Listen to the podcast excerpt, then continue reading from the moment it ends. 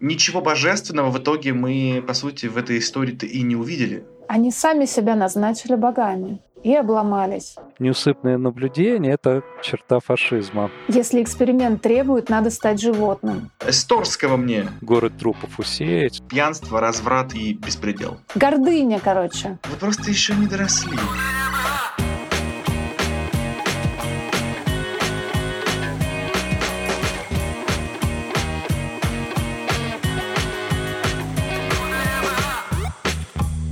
Всем привет!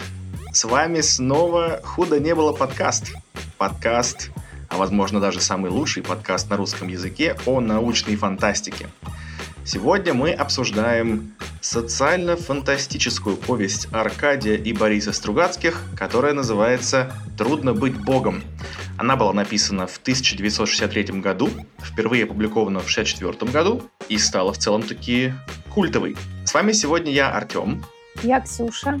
И я Павел. Привет, ребят. Привет. Привет. Как оно? Отлично. Как жизнь? Что происходит? Ты сначала расскажи, что происходит. Ну давай я. У меня есть история, где я, во-первых, исполнил свою давнишнюю мечту в Испании сейчас э, проходит один из этапов мирового тура по велогонкам. Он называется Вуэльта. Это типа как Тур де Франс, только Тур де Франс как бы во Франции, а Вуэльта в Испании. И я очень давно хотел попасть на какую-нибудь, любую велогонку, там, где вот все вот те люди, знаете, как вот типа ты смотришь в кино на людей, которые снимаются в кино, или там ты книжки читаешь, и потом приходишь на чтение какого-то автора и такой, вау, ничего себе. Автор книги не то чтобы супер известный человек, это не как киноактер.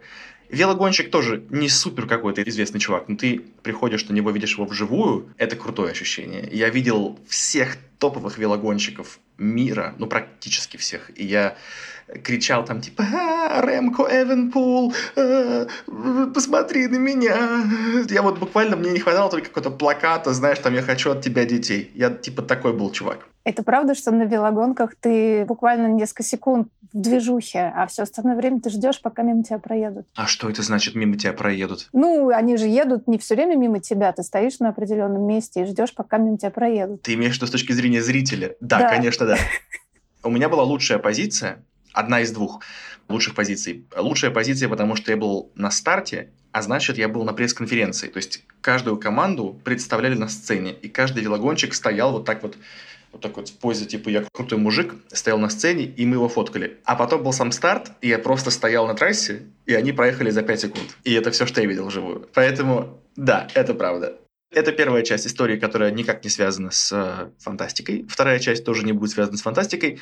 У меня был уникальный опыт. У меня есть один, э, ну, типа, я все еще ищу работу в Испании, и у меня был работодатель потенциальный, который собеседовал меня с мая, с мая этого года.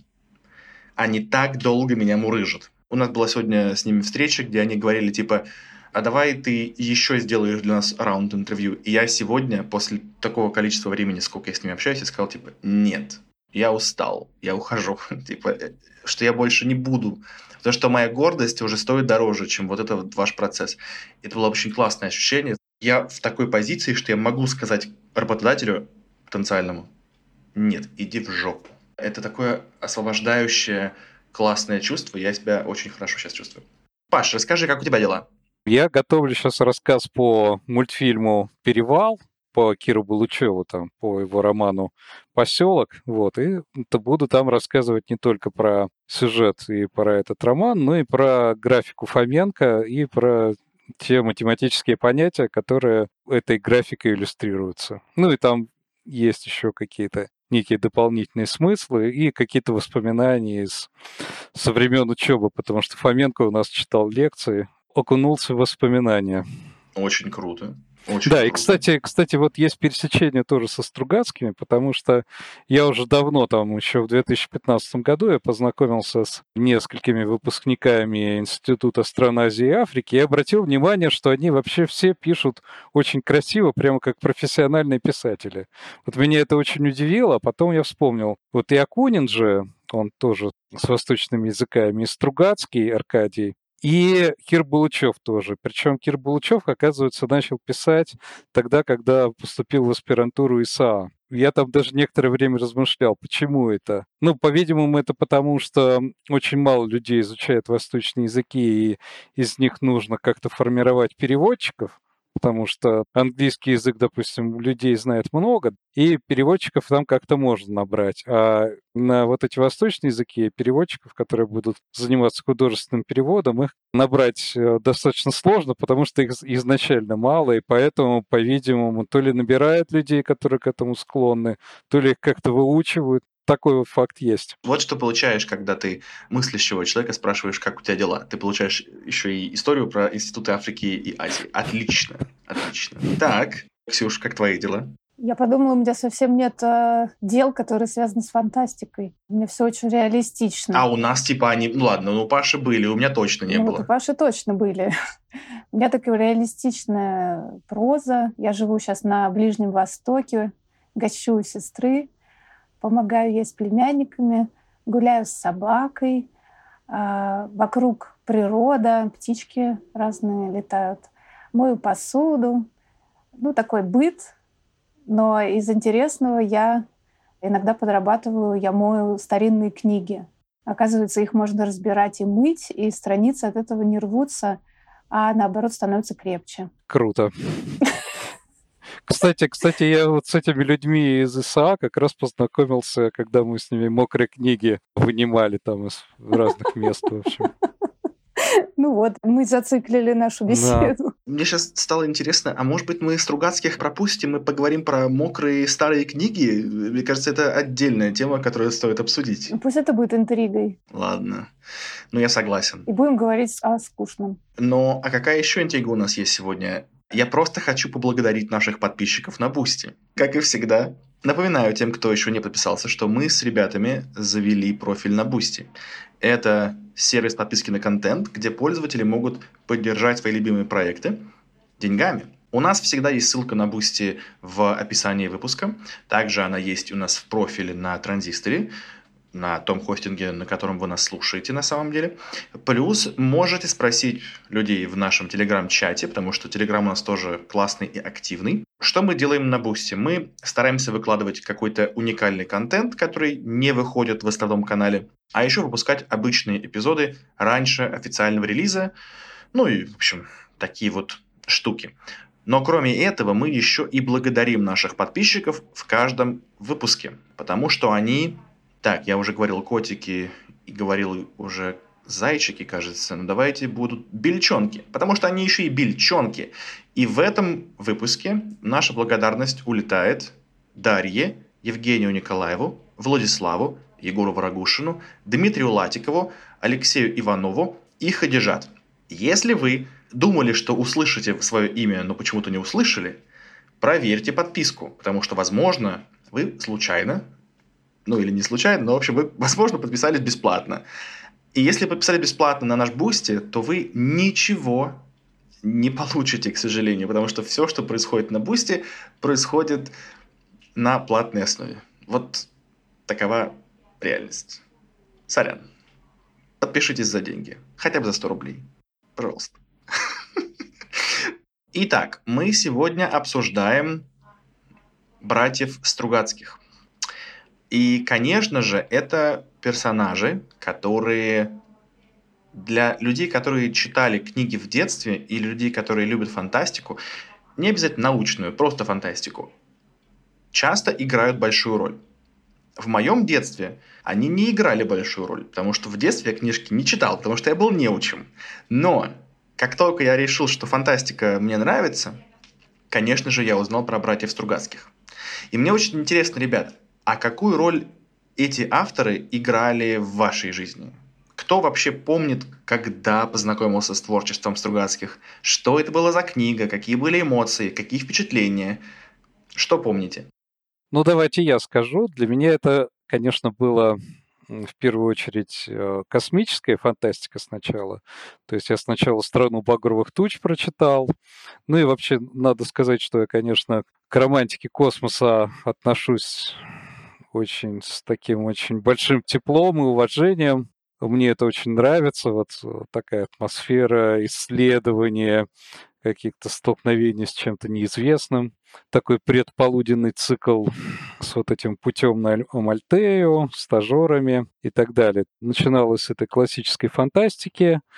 Потом когда уже стал учиться за миллиард лет до конца света, то есть там про ученых, которые занимаются какими-то исследованиями, эти исследования оказываются настолько важными, что аж целая там вселенная им как-то противодействует. Ну и, естественно, вот э, «Трудно быть богом» и «Обитаемый остров» никак нельзя было мимо пройти, потому что это как-то вошло, может, это даже было не читать, но какие-то десятки цитат оттуда слышать просто в какой-то разговорной речи. Ну и вот эти более поздние вещи я, конечно, тоже читал. «Град обреченный», «Отягощенный злом», но, наверное, это было очень-очень грустно ну, короче, ты просто ходящая энциклопедия Стругацких. Ты читал очень-очень много. Ну, я читал, да, я читал не все, но основные какие-то вещи читал, да. Это очень круто. Потому что ты, ты сейчас перечислял книги, которые я даже не слышал. Потому что, повторюсь, Стругацких я очень точечно читал уже в зрелом возрасте.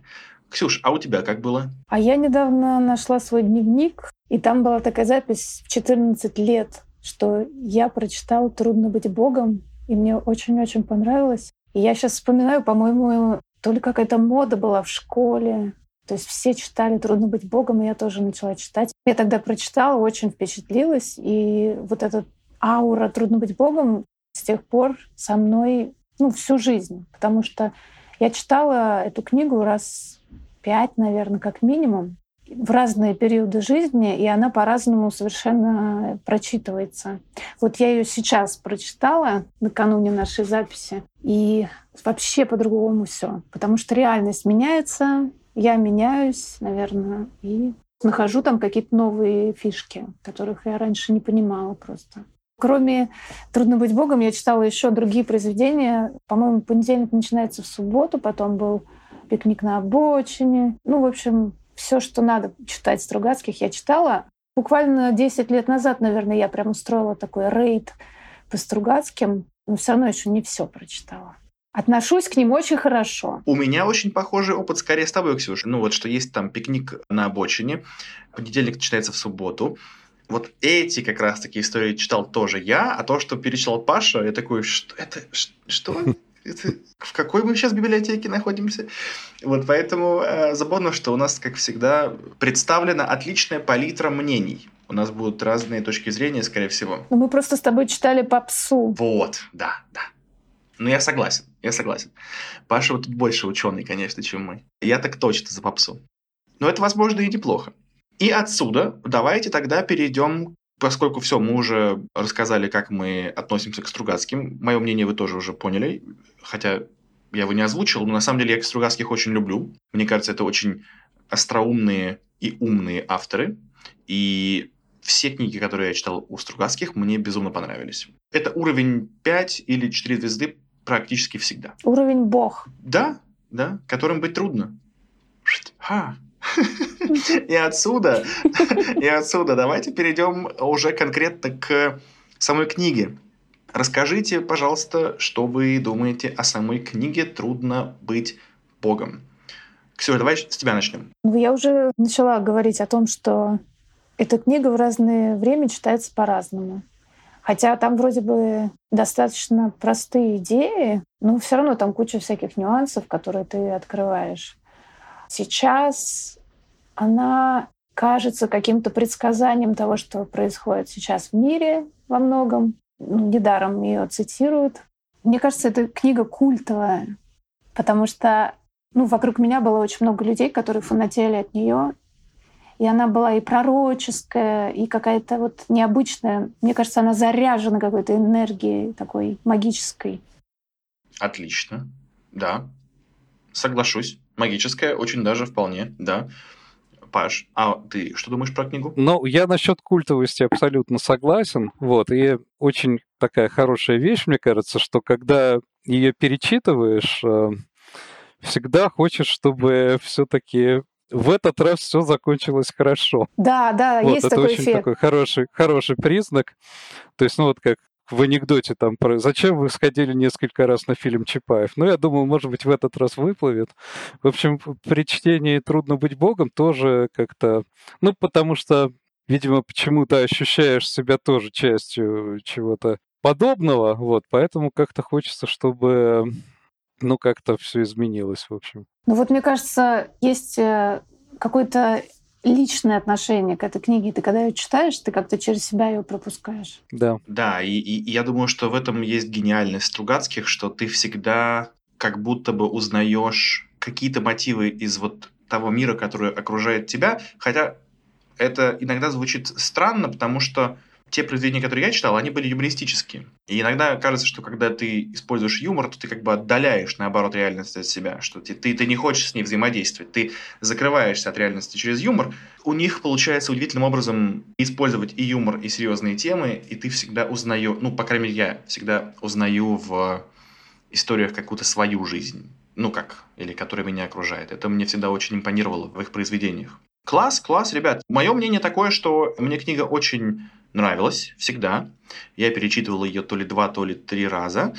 Я потом поговорю с вами о прологе отдельно, потому что, ну, мы знаем, что это фиксап, мы знаем, что это отдельная история, которой там изначально не было. Оно так всегда мне и казалось. И вот если убрать пролог, остальная история, ну, как бы она очень классная. Я не помню, 5 или 4 звезды, но, скорее всего, 5 звезд я поставил на Гудриц. И сколько бы раз я не перечитывал, оно так и останется. Худо не было. Класс. Давайте тогда переходить непосредственно к обсуждению самой книги. И давайте, как всегда, начнем с, как вы думаете, чего? Пересказа. Паш, попробуешь пересказ сделать? Давайте я попробую.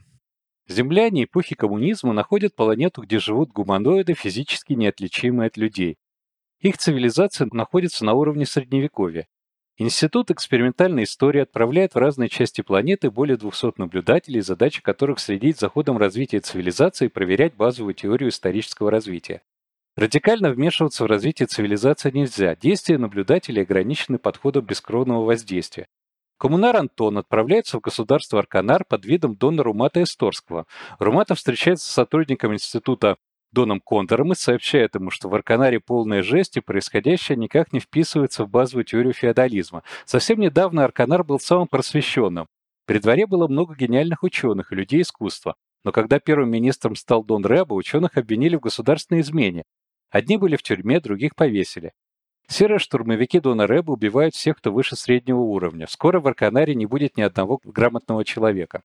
Румата пытался спасти их, помогал убежать за границу, но иногда помочь не удавалось. Румата предлагает Дону Кондору вмешаться в происходящее и спасти Арканар от наползающего фашизма. Дон Кондор не видит отклонений в теории и утверждает, что самое главное им самим сохранить человеческий облик. В каждом из нас благородный подонок борется с коммунаром. Останемся коммунарами. Он просит Румату разыскать пропавшего ученого Будаха. В ходе поисков Румата общается с разными арканарцами, от интеллигенции до самого Дона Рэба. Многие из этих диалогов разошлись на яркие цитаты, формирующие взгляд на действительность у многих людей. Румата понимает, что дело не только в Доне Рэбе, который далеко не гений и позорно провалил все, что делал в экономике и армии. Но ни провалы, ни репрессии не волнуют большинство арканарцев.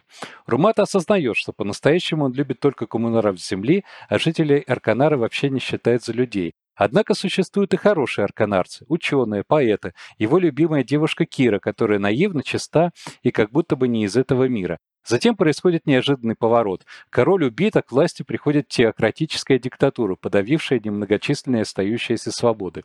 Местные доны лишаются всех привилегий, идут на поклон к новой власти, которая решает, кто и сколько получит ударов розгами, а кто пока может чувствовать себя в безопасности. Тысячи людей, пораженных страхом на всю жизнь, будут беспощадно учить страху своих детей и детей своих детей. Румата обсуждает с Будахом, что мог бы сделать для Арканара всемогущий бог. Вместе приходят к выводу, что ситуация тупиковая, от вмешательства будет только хуже. Поэтому Румата отказывается дать молнии вождю крестьянского восстания Арате Горбатову. Затем происходит нечто, что заставляет Румату радикально вмешаться в события и оставить в Арканаре гору трупов, после чего его отзывают на землю. В романе есть пролог и эпилог, где действие происходит на земле. Паша, спасибо большое за пересказ было подробно было про все самое главное.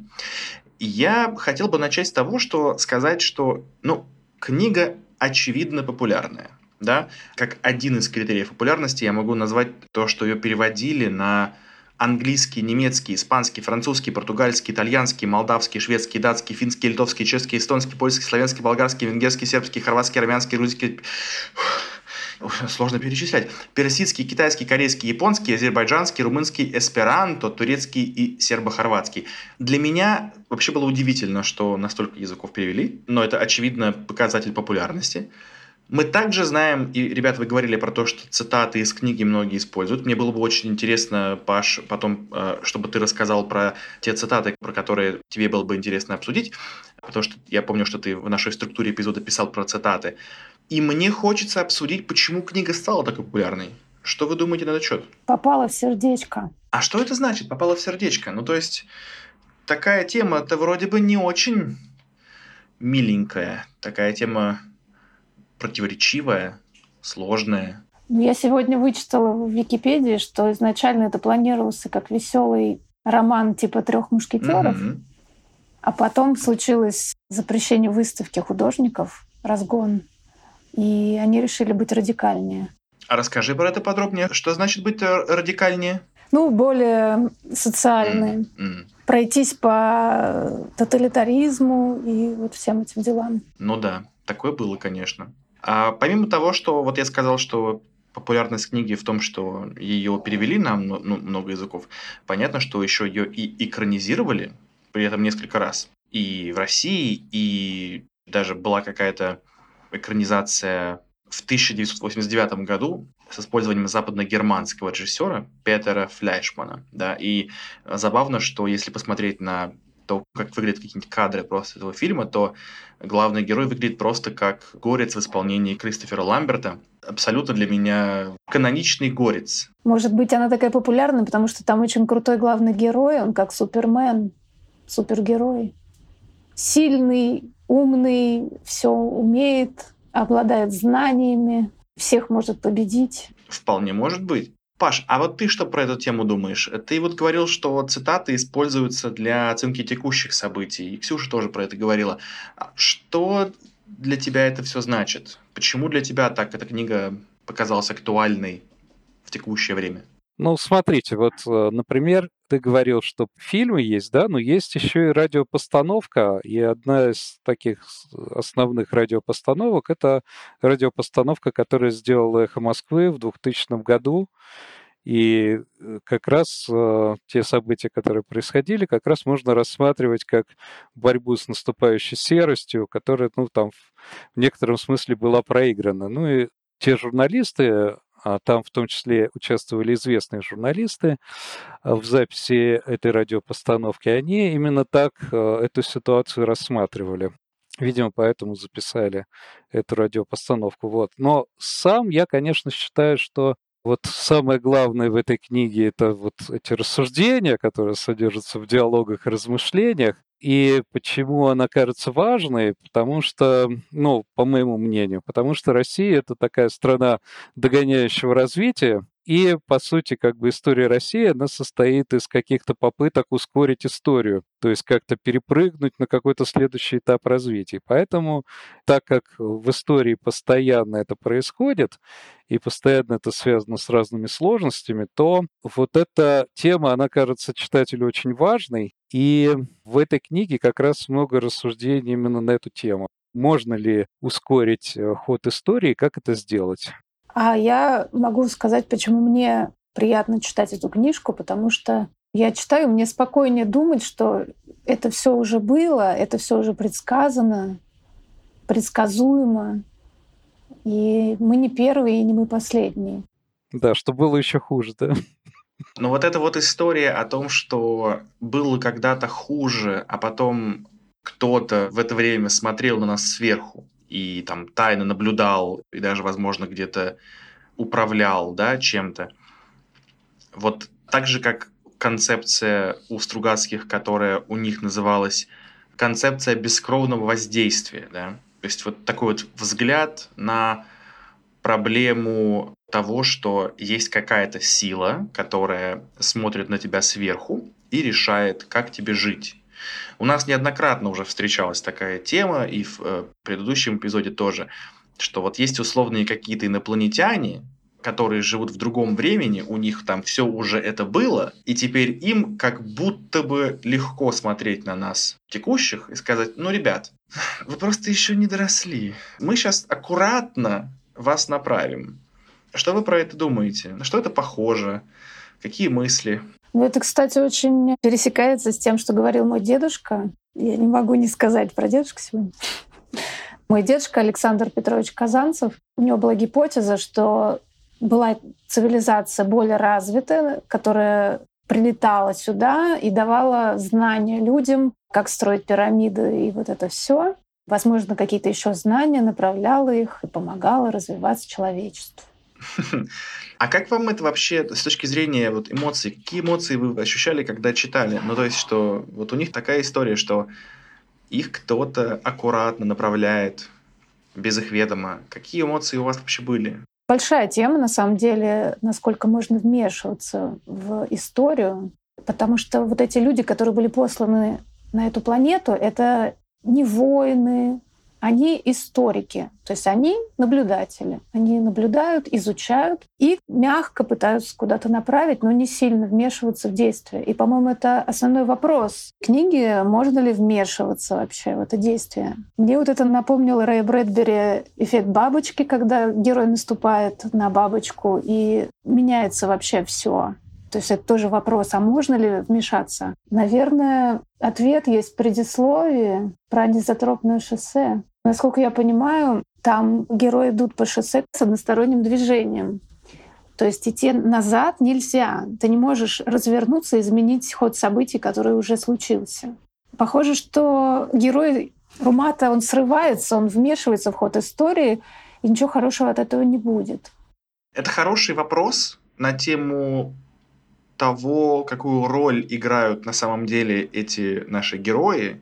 Советские герои, которых отправили на какую-то неизвестную планету, которые как бы должны минимально вмешиваться, но в целом во всех историях, мне кажется, которые мы читаем ну, в литературе, это никогда не работает. Люди, которых отправляют не вмешиваться, то есть ты не можешь даже построить историю вокруг того, что человек, которому говорят «не вмешивайся», реально не вмешивается. То есть в нашей природе заложено, что мы агенты все равно. Мы все равно что-то сделаем. Просто получается, что по Стругацким, если ты вмешиваешься, это приводит к насилию. Да, да. И в этом смысле кажется, что Стругацкие, когда описывают вот такой вот мир, где есть какие-то более высокоуровневые, высокоинтеллектуальные люди с э, лучшими технологиями, которые типа лучше знают, что нужно делать, это все равно не приводит ни к чему хорошему. И у меня была такая аналогия, что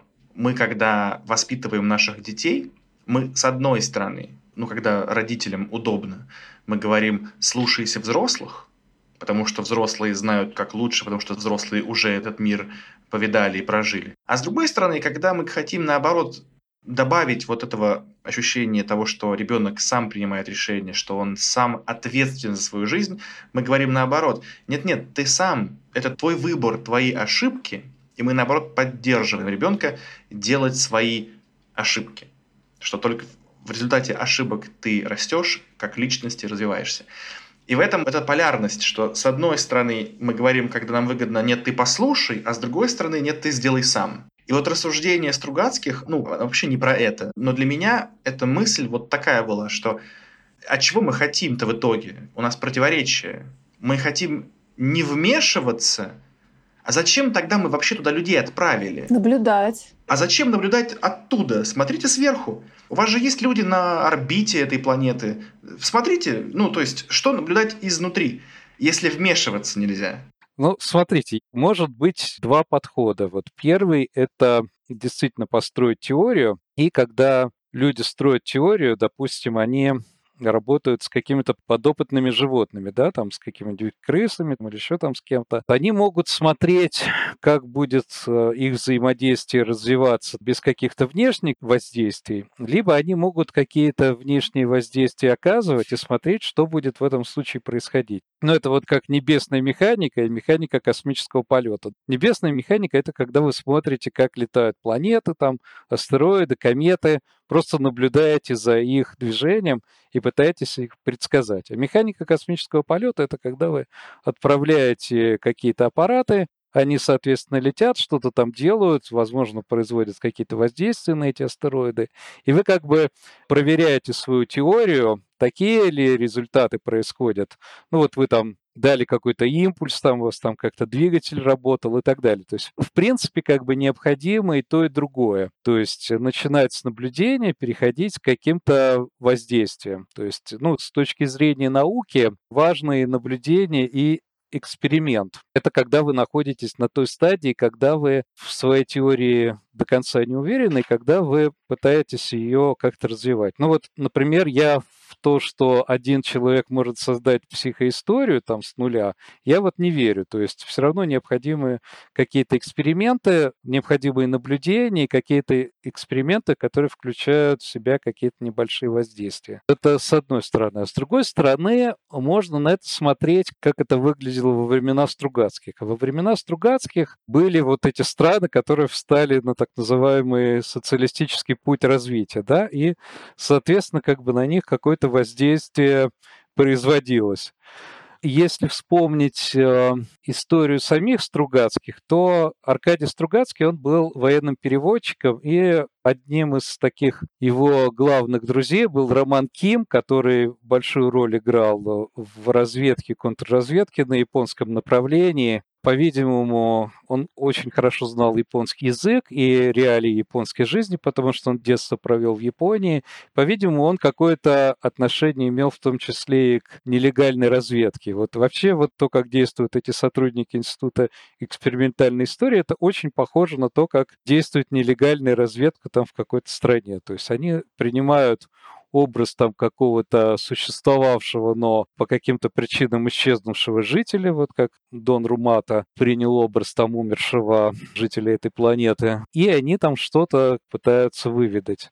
С другой стороны, там был вот этот Коминтерн, который пытался не только наблюдать, но и как-то воздействовать на вот эти процессы, которые там происходили. То есть вот во времена Стругацких, до войны и после войны, вплоть до 60-х годов, и далее такие процессы, они как бы в истории происходили. Были и наблюдатели были и те, кто пытался взаимодействовать на вот исторический процесс. То есть э, мне кажется, что отчасти описано вот это в этом романе. То есть Румата — это Штирлиц немножко. Ну, да, такой вот. Ну, скорее там сотрудник Коминтерна такой законспирированный. Недаром они там все коммунары в этом будущем. Но это в итоге получается что? Рассуждение о том, что все равно ничего хорошего из таких экспериментов не будет. Правильно ведь? Ну, вообще читается какой-то пессимизм в этом всем, что типа у них ничего не получилось. Да, слушайте, у меня был абсолютный пессимизм, и, Ксюш, мне кажется, ты говорила про то, что задумывалась по настроению как три мушкетера, и у меня был ровно такой вайб, такое вот ощущение, что это вот какая-то история, где просто бесконечно кричат «Эсторского мне!» Ну, в смысле, вина, да? Вот это вот, э, что все заказывают вино, и я в целом тоже, когда читал, думал, ну, это требует стакана. Но это история, ты, ты читаешь, и там всегда хочется выпить. Потому что у всех все плохо. И в трех мушкетерах тоже все бесконечно требуют какого-то вина. Но только мне кажется, что Три мушкетера написаны менее талантливо, но это мое личное мнение. Мне кажется, Стругацкие лучше написали. Просто у Стругацких вот эта приключенческая тема ушла на второй план, и на первый вышла философия. То есть там очень много рассуждений, меньше действий. Какая-то притчивость в этом есть. Да, да, абсолютно согласен. И поэтому эта книга очень популярна во всем мире худо не было. У меня есть тема. Мне кажется, что одна из главных тем, которые Стругацкие поднимают в этой книге, это про человеческое в человеке. То есть название даже «Трудно быть Богом». У меня рождаются мысли про то, что вот есть боги, есть люди, есть звери. Потому что все время идет размышление, как не стать животным, как сохранить себе человека, что такое Бог, трудно ли быть Богом или не трудно. Его все время называют Богом. Очень много размышлений о том, как вот можно потерять человеческий облик. Румата говорит, если эксперимент требует, надо стать животным. Или когда он э, чуть не зарубил штурмовиков, он говорит, вот так Бог озверел. И Дон Кондор говорит, да, человеческий облик потерять страшно. Вот это, мне кажется, очень волновало авторов. То есть получается, что на этой планете основная масса людей — это люди с животными инстинктами. Не будем обижать животных, животные хорошие, мы их любим. Но в данном контексте это просто люди, которые подвержены инстинктам, которые не могут э, контролировать себя. И каждый человек современный человек, он э, может потерять свой человеческий облик в любой момент. И настоящий человек, он контролирует себя, и он каждую минуту совершает выбор в пользу того, быть или не быть человеком. А Бог, получается, это какое-то еще высшее существо, которое находится над животными, над людьми. Он стоит перед выбором, вмешиваться или не вмешиваться. То есть он обладает знаниями.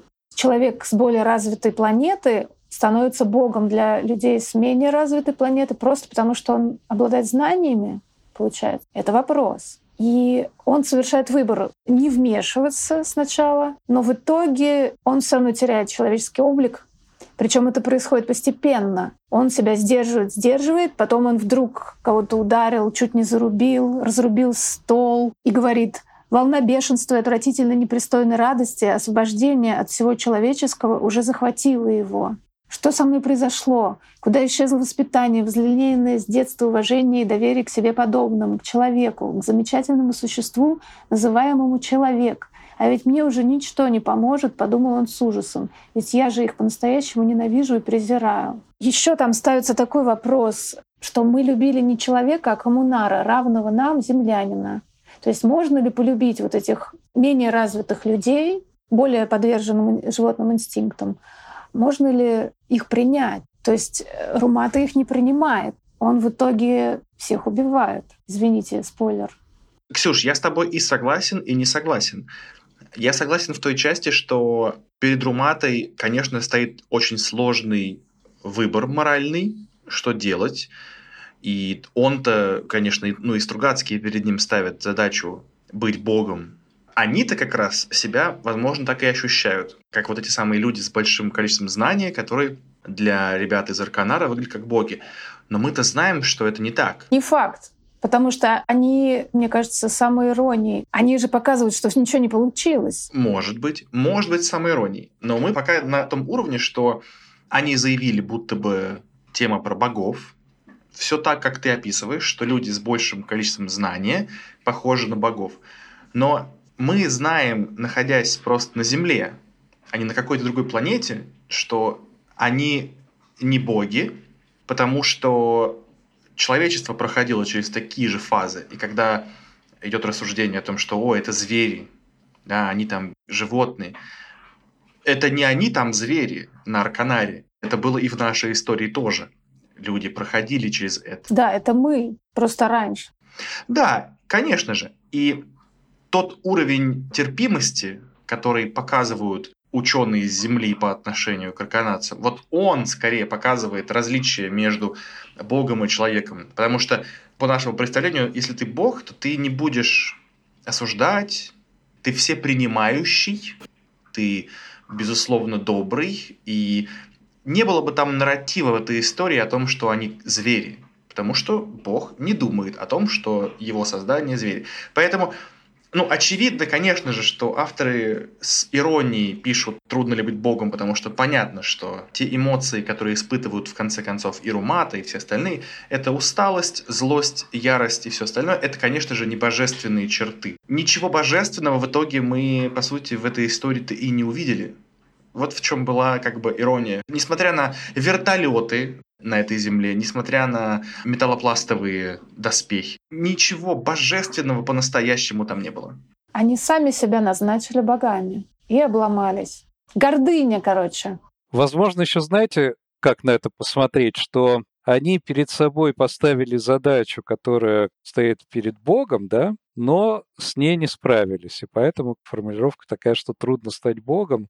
Тут я хотел бы вот еще обратить внимание на то, что вообще у Стругацких много ссылок на христианство, на какую-то религиозную такую тематику, и не только это название произведения «Трудно быть Богом». Кстати, вот попытка к бегству первое название «Возлюби ближнего», ты во многих, во многих других у них какие-то отсылки на это. Мне кажется, что Стругацкие смотрят на людей, что у людей есть какой-то путь совершенствования, по которому человечество должно пройти. То есть человек должен постепенно совершенствоваться и приближаться к Богу. То есть тот посыл, который заложен в христианстве, что человек должен совершенствоваться, в христианстве на самом деле не всегда получалось этого добиваться.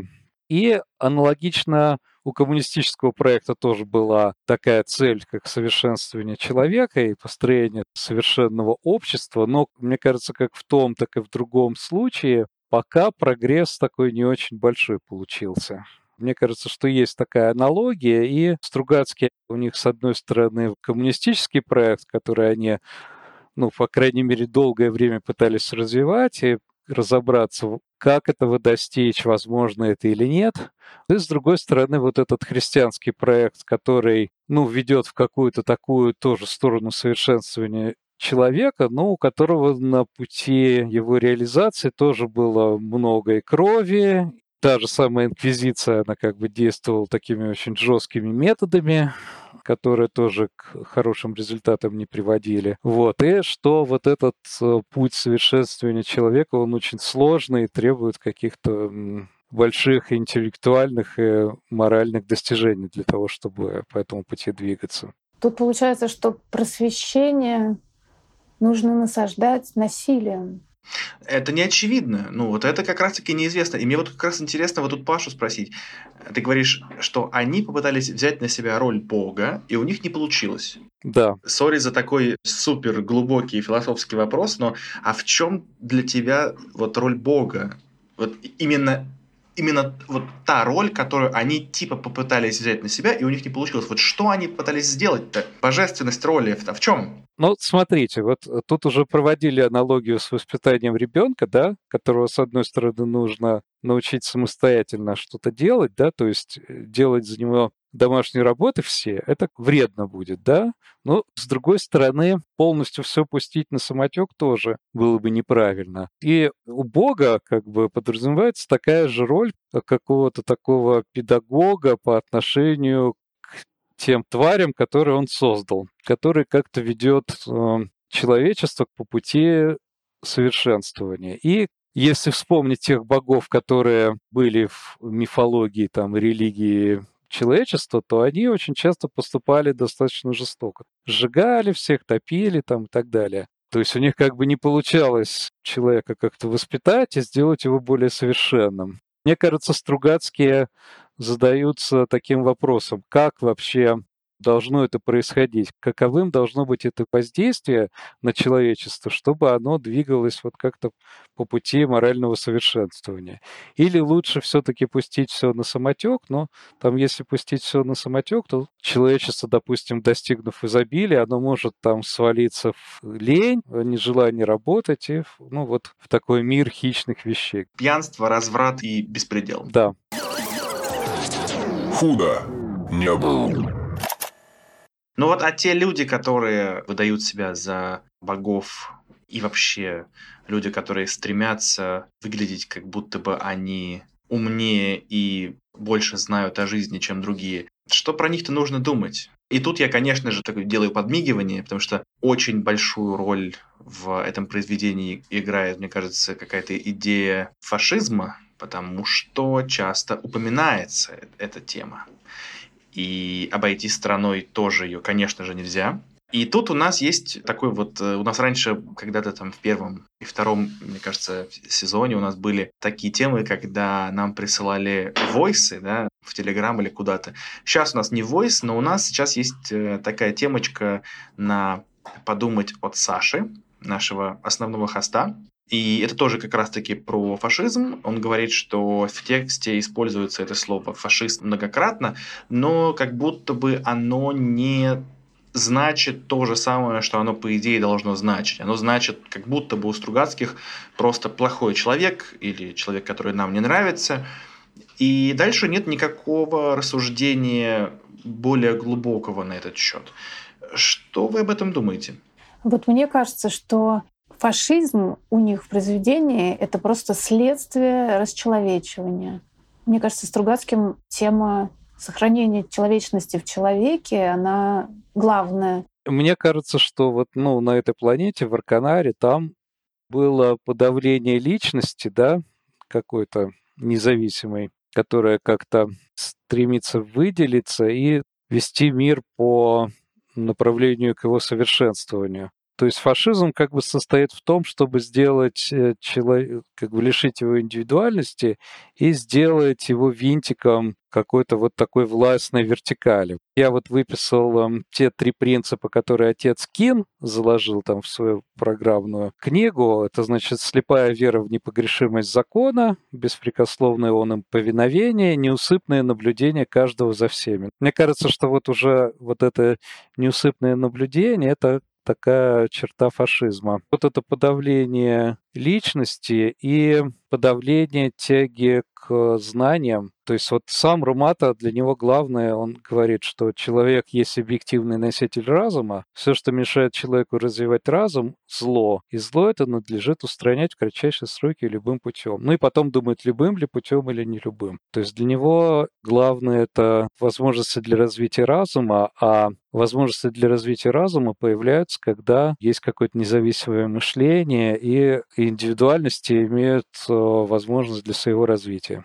А у Саши мысль, что они не рефлексируют по поводу фашизма, не осуждают? Да, да, да, да, что сами герои не находятся в саморефлексии, а что такое фашизм, типа на самом деле. Мне кажется, что вся книга об этом. То есть ты читаешь, ты какие-то видишь параллели и понимаешь, что вот это хорошо, вот это плохо. А так, мне кажется, в этой книге вообще универсальная схема возникновения фашистской диктатуры. Потому что там, где торжествует серость, приходят черные, да, есть народ терпила, который боится и которому кому-то все равно. Вот какой-то кузнец размышляет, как они приспособятся при новой власти, и такой, приспособимся. И Румата говорит, ты один как перст, до таких перстов вас в городе тысяч десять. Он ему намекает, а тот не понимает еще, он еще не созрел. Ему проще отсидеться, принять новую власть. И это дрожжи для того, чтобы фашизм развивался. И борьба с э, просвещением — это тоже часть развития фашизма. Мне кажется, это просто есть в книге, и мы можем просто проводить параллели и уже сами додумывать что-то. Не обязательно, чтобы авторы сказали, вот это плохо. Просто это так, а ты уже думай. Ну да, мне кажется, что тут нужно всегда, если ты автор, если ты пишешь книгу, то к тому же э, ты пишешь книгу в такое время, где есть цензура, и в такой стране, где есть цензура, где тебе могут запретить печататься, где могут сделать тебя нежелательным, так скажем, то тебе нужно найти вот этот баланс между тем, чтобы сказать то, что ты хочешь сказать, и тем, чтобы сделать людям достаточный намек. Не сказать лишнего, но сказать достаточно, чтобы тебя поняли. Ну, дать направление мысли. Да, да, да, абсолютно. И мне кажется, что Стругацкий в этом плане это те... Я, конечно же, не жил с ними и не знаю, как они думали, о чем они говорили в курилках с э, друзьями. Но когда я читаю Стругацких, я как раз-таки чувствую, что они хотели бы сказать больше, они хотели бы сильнее осудить, например, какие-то решения властей, что типа давайте вмешиваться в жизнь людей просто, давайте просто люди будут плясать под нашу дудку, но они не могут этого сказать, потому что если они скажут, то их не напечатают.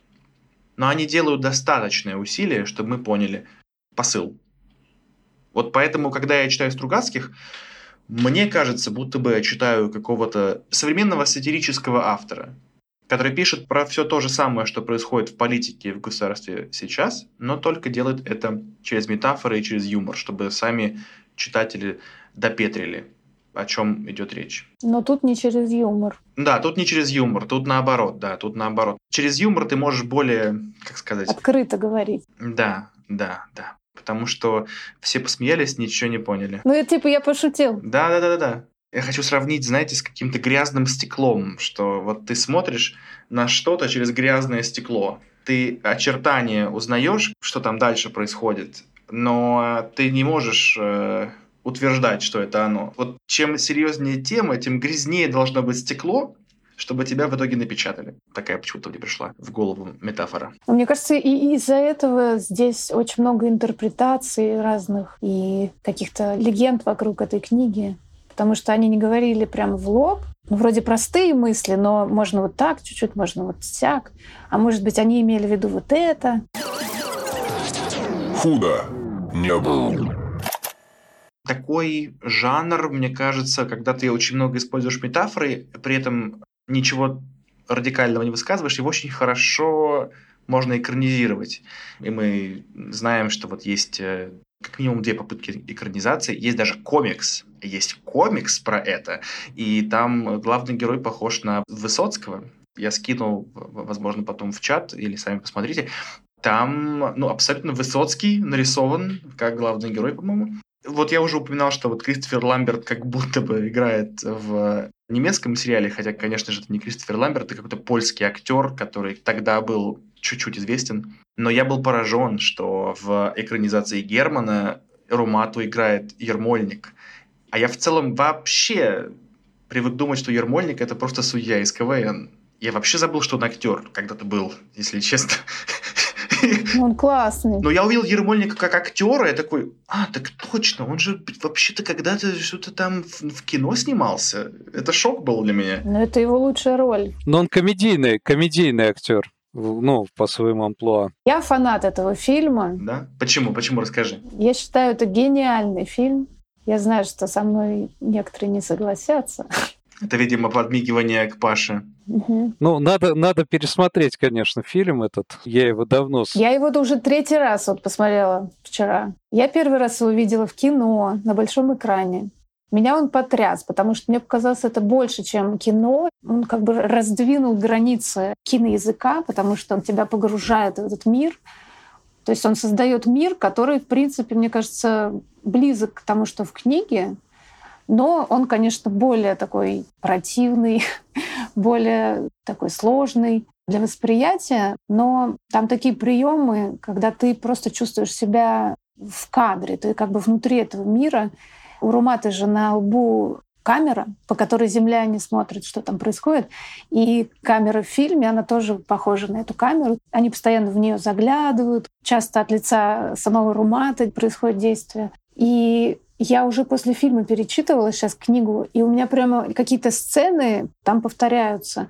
Когда он пробирается к Дону Рэби, и сзади вдруг выскакивает подслушивательная трубка, из-за спины кто-то там что-то говорит вокруг. То есть, не знаю, мне кажется, очень круто сделано. Но там, конечно, совсем можно сказать, что это по книге, но можно сказать, что это вообще не по книге, там другие немножко мысли. Мне кажется, там Дом Нурмата изначально представлен таким уставшим человеком, который настолько уже измучен этой жизнью, он опустился, он уже озверел, он э, ковыряет в носу вместе со всеми, он уже перестал смущаться кого-то, и он применяет насилие все время. То нос кому-то сломает, то кого-то толкнет. То есть он мог бы этого не делать, но он как бы уже вжился в эту роль.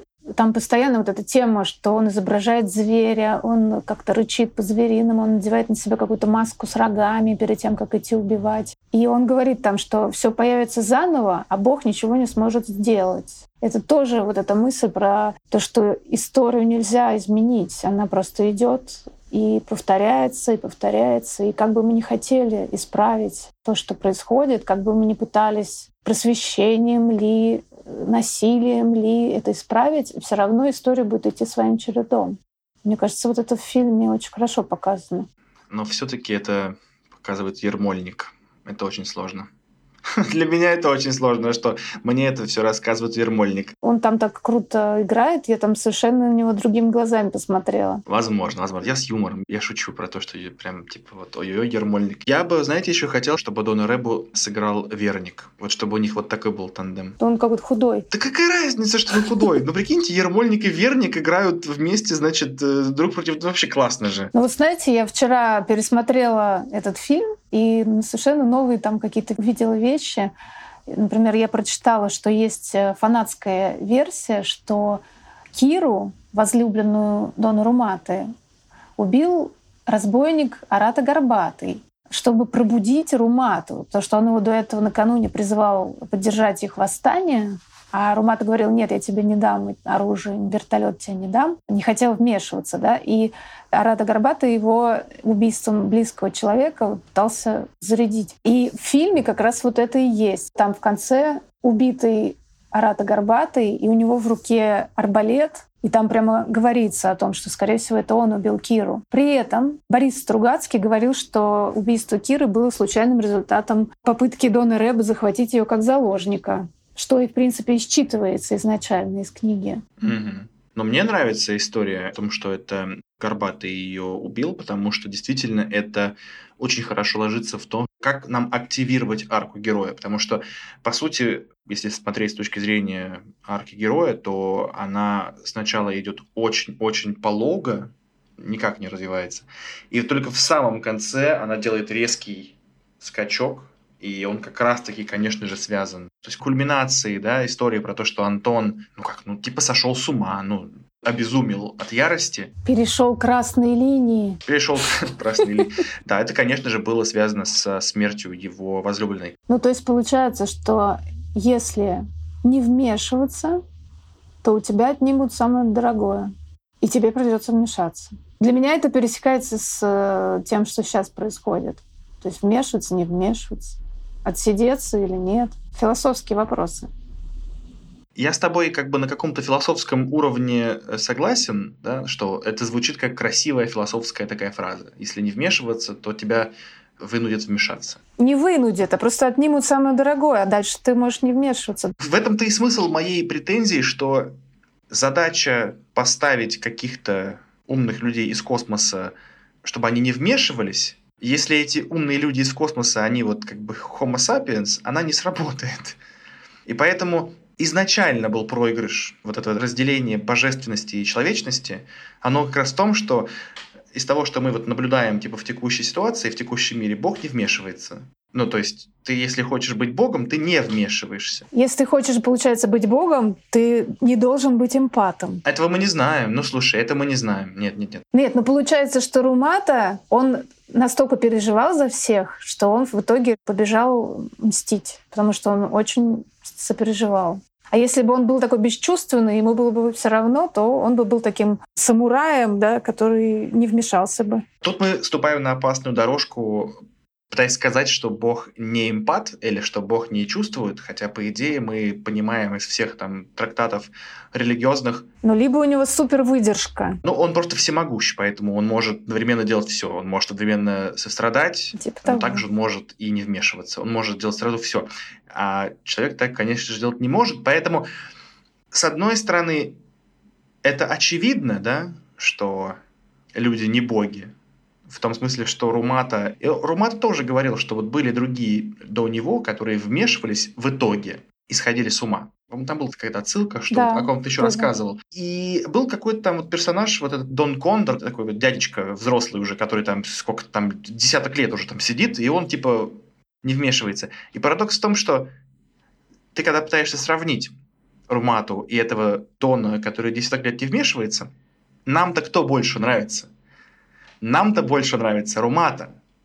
Но парадокс-то в чем? Что нам нравится больше человек, получается, а не бог. То есть Дон Кондор больше бог, чем Румата. Он не вмешивается. А нравится нам больше Румата. Конечно, он же ну, Ермольник. Но это в фильме он Ермольник. Это в фильме Ермольник. А так-то получается, что нам приятнее, нам интереснее, нам более узнаваем, и нам интереснее следить за человеком, а не богом. Получается так худо не было. я хотел бы вот обсудить, почему в комиксе Румата сделан похожим на Высоцкого.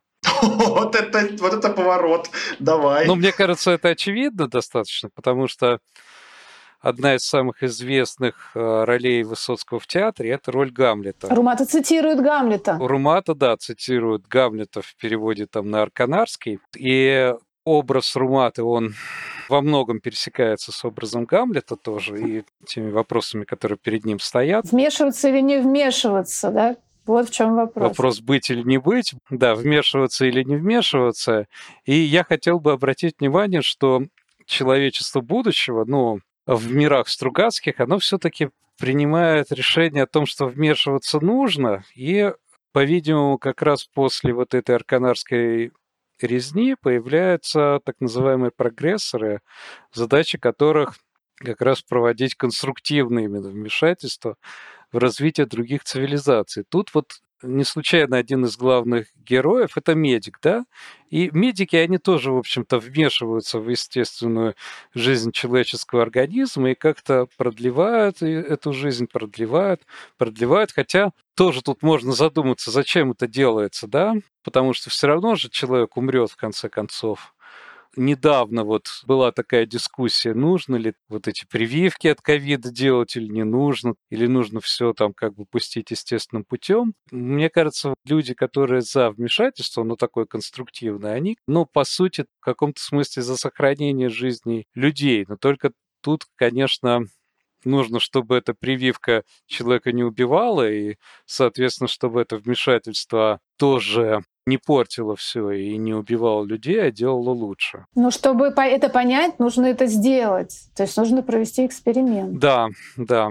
Эти историки это и делают. Да, это их цели. В конечном итоге в мирах Стругацких там получается, что человечество все таки переходит к вмешательству, хоть и, конечно, не такому, что там город трупов усеять, но не, не так, как Румат сделала по-другому. Но мне в этом как раз Стругацкие всегда нравились, что они не про изучение далекого космоса пишут, а они пишут про человеческие гуманитарные вопросы, которые легко понять. То есть э, их научная фантастика, она очень ну, близкая научная фантастика, так скажем. Худо не было. Есть еще одна мысль про пролог. У меня просто пролог никогда не оставался в памяти. Вот я много раз читала эту книгу, и каждый раз начинаю, думала, ой, оказывается, тут такой пролог есть, а я его не помню. Потому что он выбивается из книги, да. Мне кажется, именно в прологе Румата показан как человек. Он там немного влюблен, у него есть друзья, а всю остальную книгу он теряет это человеческое в себе постепенно, постепенно, постепенно. А мне еще, знаете, что насчет пролога, какая мысль есть, что, в принципе, ведь э, вот этих участников наблюдения, их должны были как-то отбирать для этой работы, и должны были отбирать в соответствии с этими требованиями. Требования там такие очень нетривиальные, в общем-то. И вот в эпилоге, мне кажется, Пашка, ну и вот эти земляне, они приходят к мысли, что глядя на Румата, вот на события пролога, можно было понять, что он переступит черту в своей работе. Но он ушел за знак, да? Глядя на то, что произошло, можно было предсказать его будущее действие. Это с одной стороны. Но с другой стороны, здесь мы видим, что поступки человека и будущее человека, оно плохо предсказуемо, потому что этот институт экспериментальной истории, он как раз э, вот эти будущие действия Антона Руматы предсказать не смог. И тут мы видим некую аналогию из истории каких-то человеческих обществ, которые тоже достоверно и надежно предсказать невозможно. То есть вот точно так же, как э, действие отдельного человека предсказать достаточно сложно, практически невозможно, точно так же и с предсказанием будущего и там последствием каких-то воздействий тоже могут быть очень большие сложности. То есть общество непредсказуемое как человек. Ну, потому что история, она развивается своим ходом. И предсказать нельзя. И история идет э, так же, как и вот то самое анизотропное шоссе, по которому шли ребята, она идет в одну сторону. При этом я тут, с одной стороны, мне нравится то, как Паша это объяснил. При этом для меня абсолютно непонятно было, зачем нужно здесь этот пролог. Для меня он ничего не добавил в эту историю. И мы знаем, что этот пролог на самом деле был написан как отдельный рассказ, который назывался «Дорожный знак», и написан был в 62 году. И потом это просто оказался фиксапом, то есть просто Стругацкие добавили это в этот рассказ, в эту новеллу. И да, это, конечно же, очеловечивает Румату слэш Антона, но он и внутри, мне кажется, истории, поскольку он такой саморефлексирующий человек, там вполне достаточно информации для того, чтобы понять, какой он человек. То есть показывать его как ребенка мне не добавило, меня только запутало. А я вычитала там одну полезную цитату. Анка, по-моему, говорит, зря мы это делаем. И переспрашивают, что? Деревья портим. Они там стреляли по деревьям, да? Но там это так звучит, mm-hmm. типа, зря мы это делаем. И типа пауза. И это может быть вообще, может, это конспирологическая мысль, но то, что, возможно, не надо вмешиваться ни во что, зря мы это все делаем. Ну, типа, да, типа просто давайте смотреть на деревья, да? Давайте теперь не будем их в них стрелять. Да. Может быть, может быть. Ну и вот если все это упростить, то да, получается, что люди вмешиваются, а боги не вмешиваются. Вот. И трудно, получается, не вмешиваться. Да, в этом-то вся и суть. Трудно быть Богом, да. То есть трудно не вмешиваться. Да. А почему? Потому что мы люди, да, потому что у нас есть эмоции, но у нас есть инстинкты. Ну да. И всем нам кажется, что мы знаем, как лучше и как правильнее. Короче, безнадега. Безнадега, да. И если у вас какие-то еще, ребят, темы, которые вы хотите обсудить, чем бы хотелось закончить, прежде чем мы перейдем к финальным мыслям, закрывашечкам и вот этому всему. Мне бы, конечно, хотелось сказать Стругацкие, ведь э, в конце 80-х годов они получили возможность исправить старые издания своих книг, и они что-то, что настаивало добавить цензуру, они убрали из своих книг. Поэтому, по крайней мере, вот трудно быть богом, а там не добавить чего-то, не прибавить. То есть нельзя сказать, что там есть какой-то пласт, который должен был быть добавлен, но которого нету. Мне кажется, что там как раз достаточный необходимый набор мыслей, каких-то событий. По крайней мере, трудно быть Богом, мне кажется, точно. Ну и во многих остальных книгах тоже, потому что все-таки была у них возможность их отредактировать. Все-таки мне кажется, что книга, она законченный характер носит. Без скидок на время. Ну, то есть, возможно, они действительно там в то время ошибались там в каких-то своих оценках, но то, что они хотели сказать, оно там осталось. Худо не был. Будем переходить тогда к финальным мыслям. Для меня высказывание Стругацких прозвучало абсолютно цельно, убедительно и ярко в этой книге. И оно прозвучало как никакой контроль, который может государство или кто-то попытаться над, над человечеством иметь, в итоге не сработает. Что все равно история пойдет так, как она должна пойти. Люди будут делать все равно то, что они будут делать. И не воздействием и не вот этим вот воздействием с невмешательством ты не сможешь ничего изменить. И не каким-то другим воздействием ты ничего не сможешь изменить.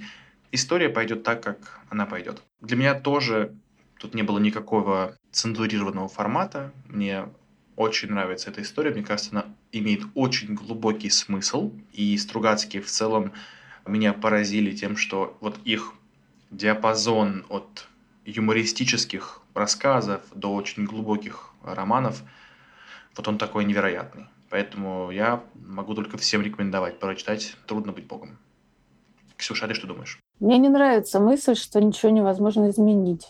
Ну, как будто ты должен сидеть и как бы пусть все само как-то разрулится. Мы такой вывод сейчас делаем из этого выпуска, да, что сидите и ничего не делаете. Но это не вывод, нет, это не вывод, это мое прочтение, и это не вывод, э, там, знаешь, смысла жизни, это вывод именно вот этой книги, что коммунары наблюдали. Мы не знаем, изменили события они по факту или нет, потому что Румату тоже забрали обратно. Наломал ли он дров? Наломал, конечно, он дров. А изменило что-то? Скорее нет, чем да, но мы этого не знаем. Ну, возможно, невозможно ничего изменить, если у тебя нестабильная психика, и ты не мог сдержать своих порывов и контролировать себя. Если бы были другие люди, которые бы контролировали себя, а боги, тогда, может быть, бы история не пошла бы своим ходом. Справедливо. Если бы были другие люди а боги... И другая планета, да. Да, да, да. Из другой планеты. Ну да, наверное, могло бы быть по-другому. Согласен.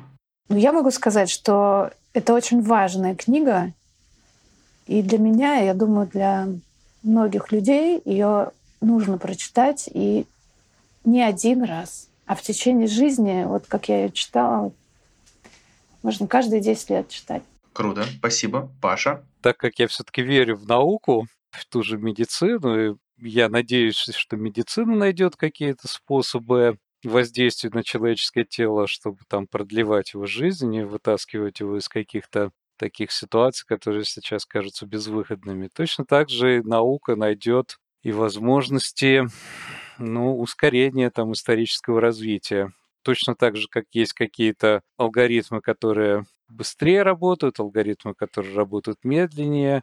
Я думаю, что и для исторического развития тоже можно найти какие-то такие решения, которые будут это развитие ускорять. Мне кажется, что у Стругацких вывод именно такой, что воздействие необходимо, что оно возможно. Я как бы с этим выводом согласен, а вот с чем я не согласен, то есть, ну, я, естественно, согласен с тем, что развитие науки и развитие культуры создаст там какой-то фундамент для дальнейших позитивных изменений. Но вот с чем я не согласен, мне кажется, одна из таких ключевых вещей – это то, что должна быть такая значимая прослойка людей, экономически независимых от государства. То есть это такая как бы мысль не коммунарская, но, в общем, мне кажется, что для какой-то практической плоскости она очень важная.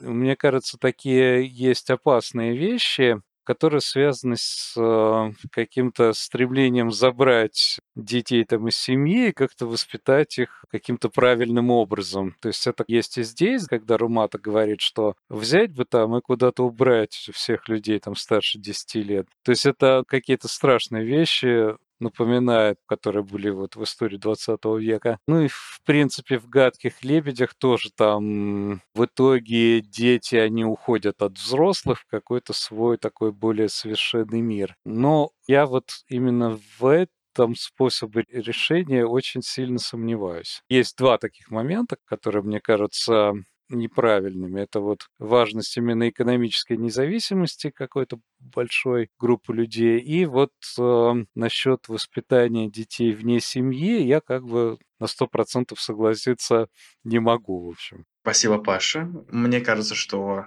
мы все, что хотели, обсудили. Поэтому на этом мы будем заканчивать сегодняшний эпизод. Эпизод про «Трудно быть богом Стругацких». С вами были «Худо не было» подкаст, а именно Артем, Ксюша и Павел. Спасибо большое, что были с нами. Подписывайтесь на нас везде, где вообще в целом можно подписываться. Все вот сервисы, которые вы знаете, где можно подписываться на что-то, вот там везде подпишитесь, если мы там есть. Пишите нам в Телеграм, мы там вам ответим, и у нас классный комьюнити. И спасибо все большое. И пока. Пока. Пока-пока. Худо не